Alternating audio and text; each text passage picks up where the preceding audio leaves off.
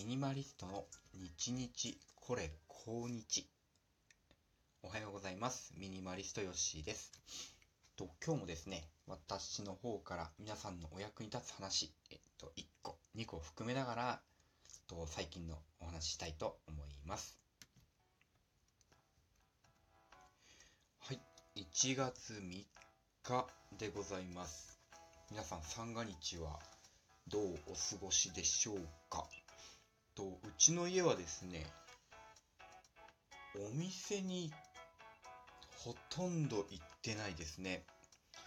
だいたい昨日から初売りが始まりまして、まあ、割引された家電製品ですとかね、まあ、スーパーとかも結構イベント的に物安く売ってるので買いに行く方いらっしゃるんじゃないでしょうか。私たちはですねまあ自堕落な生活をしてましてもう朝起きてダラダラしてテレビ見てゲームやってで買い溜めていた本を読んででお昼になったら、まあ、実家にですね顔を出します、まあ、幸い私と奥さんの実家が、まあ、近くにあるんですね。ともう片方は歩いて行ける距離だしもう片方は車で20分ほどで行けるので、まあ、お正月のご挨拶で行ってきました。まあ、この時期ですとね、まあ、どちらもおせちがあって、お雑煮も食べて、あと何ですかね、こう、季節柄、みんな普通に日本酒飲みますよね。とりあえずビールではなくて、日本酒。もうこれが、がデフォルトと言いますか、当たり前な3日間を過ごしております。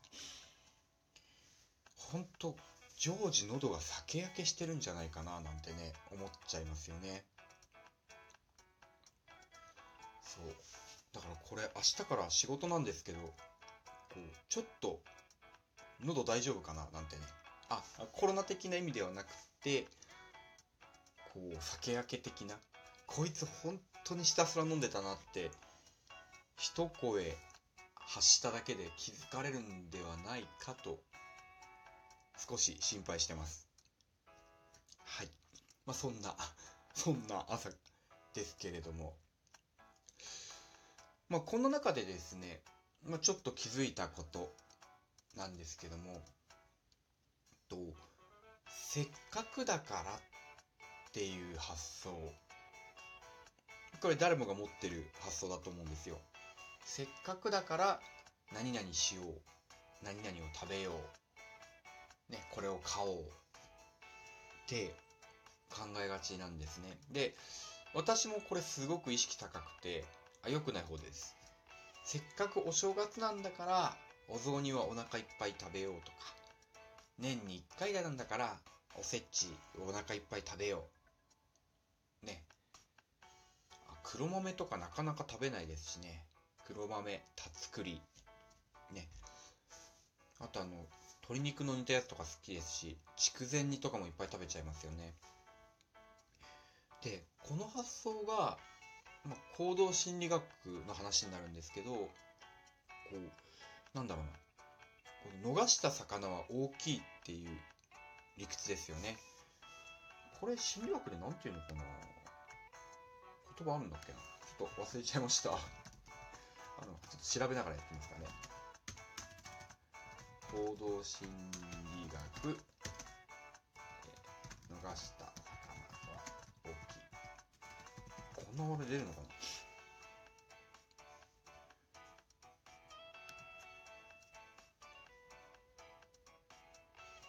ああ、逃した魚は大きいと感じる心理がありますという損失感、あ、そうですね。何かを得た。1000円をもらった時の喜びよりも、1000円を失った時の後悔の方が大きいっていう心理ですね。これは聞いたことあります。で、何が言いたいかっていうと、こうやっぱりその心理が、まあ私だけじゃなくて、いろんな方に働いてしまうと思うんですね。だから何が起きるかっていうと、例えばダイエットとか健康を考えたらそんなに食べない方がいいし飲まない方がいいんですよ。お正月だったらまあ日本酒だったら1合までとかね。あと、えー、普段の食べる量で言ったらお餅も多くて2個でしょと。なんで4個食べるのってなっちゃうんですけどそこでもしそれ食べなかったら、まあ、4-2で2個損してしまう。もう、まあ、本当はいつでも食べれるんですけど、こう、季節柄、時期的に許されている料理っていうところで、なんか、ここでしか食べちゃダメっていう感じが働くんですね。皆さんもないですか？なんとなく、お雑煮食べるって少ないと思うんですよね。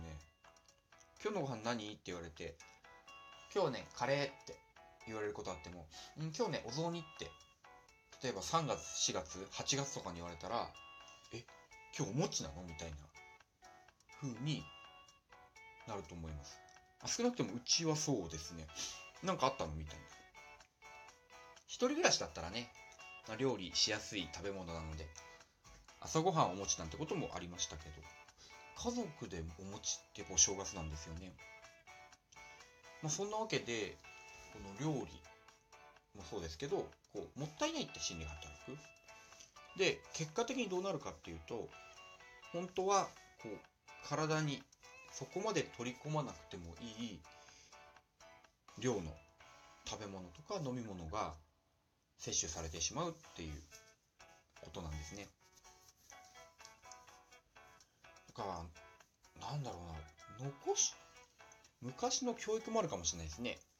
給食とかって給食は残さず食べなさいが正解だって言われてましたね。で、食べ終わるまで休憩取っちゃダメみたいな。で、実際私の世代もそうだったし、上の世代もそうでした。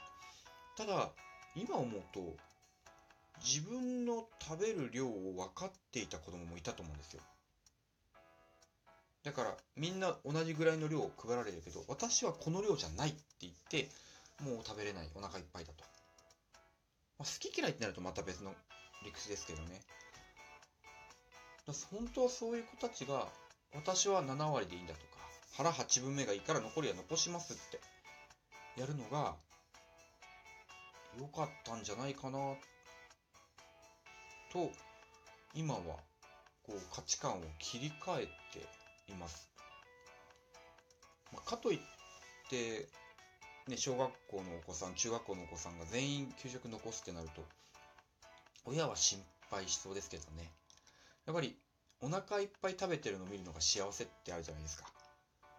あの年取ると、自分がいっぱい食べるんじゃなくて、食べさせたがるっていうシーン見たことないです。昔聞いたことあるんだよな。本当なんか年取るとみんなあれだよね。あの、居酒屋行っても注文するだけさせて若手に食べさせようとするよねみたいな話これあるあるだと思ってるんですけど、いろんなシーンで聞くし、やられるので。で、最近だとやってる側だと思うので、私がこれ食べりって。そういう機会ですよね。この機会に、しっかりこう、得られるだけ得ときたい。ね。手に入れられるだけ入れておきたい。そういう考え方が、うんまあ、結果的に逆に健康を損なうかもしれません。本能のまま生きてるっていうかな。多分昔はそのやり方でなんか長生きできたんでしょうね。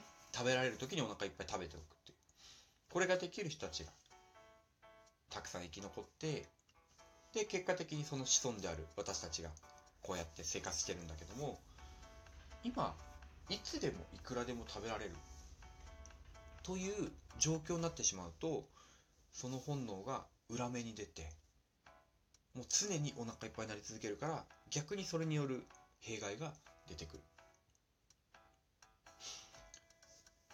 行動心理学を学んでいる方に限らずなんかそういう心の内といいますか人間ってこう考えがちなんだなっていうのを学んでおくのは悪くないですよね。さっきの心理の話から広げていけば、例えば、最後の1個と言われるとその1個を手に入れたくなってしまう心理逆に友達みんなで居酒屋行ってる時に最後の1個の唐揚げはちょっと手が出づらい心理ここちょっと意味違いますよね。誰もが持ってないとか希少価値があるものを手に入れたい、まあ、当然その方が自分が生き延びる率が高いから。逆に居酒屋の最後の1個を取るのはこの団体の中で出る杭になってしまうと撃たれるかもしれないっていう怖さ。がありますよね。であとはあの20秒に1個売れてますっていう通販商品。みんなが持ってるからそれを手に入れるってことはやっぱりそのグループに所属できるっていう所属欲求が出るそういうものを知ってるとあ今自分はそういう心打ちで何か買おうとしてるなとかやろうとしてるなっていうのが分かってくるんですよね。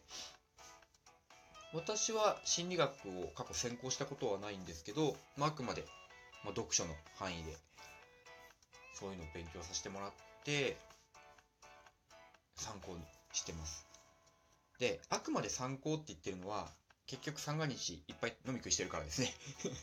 分かってるなら我慢しろって話なんですけどそこをまだ自分の判断に活かせていないのがまだまだ知識を知恵にできてないなという、まあ、後悔多分にあります。はい。というわけで1月3日の放送はおせち食べ過ぎたっていう話と、えー、自分の、ね、行動から学ぶ心理学の話でした。皆さんも食べ過ぎないように気をつけてください。よっしーでした。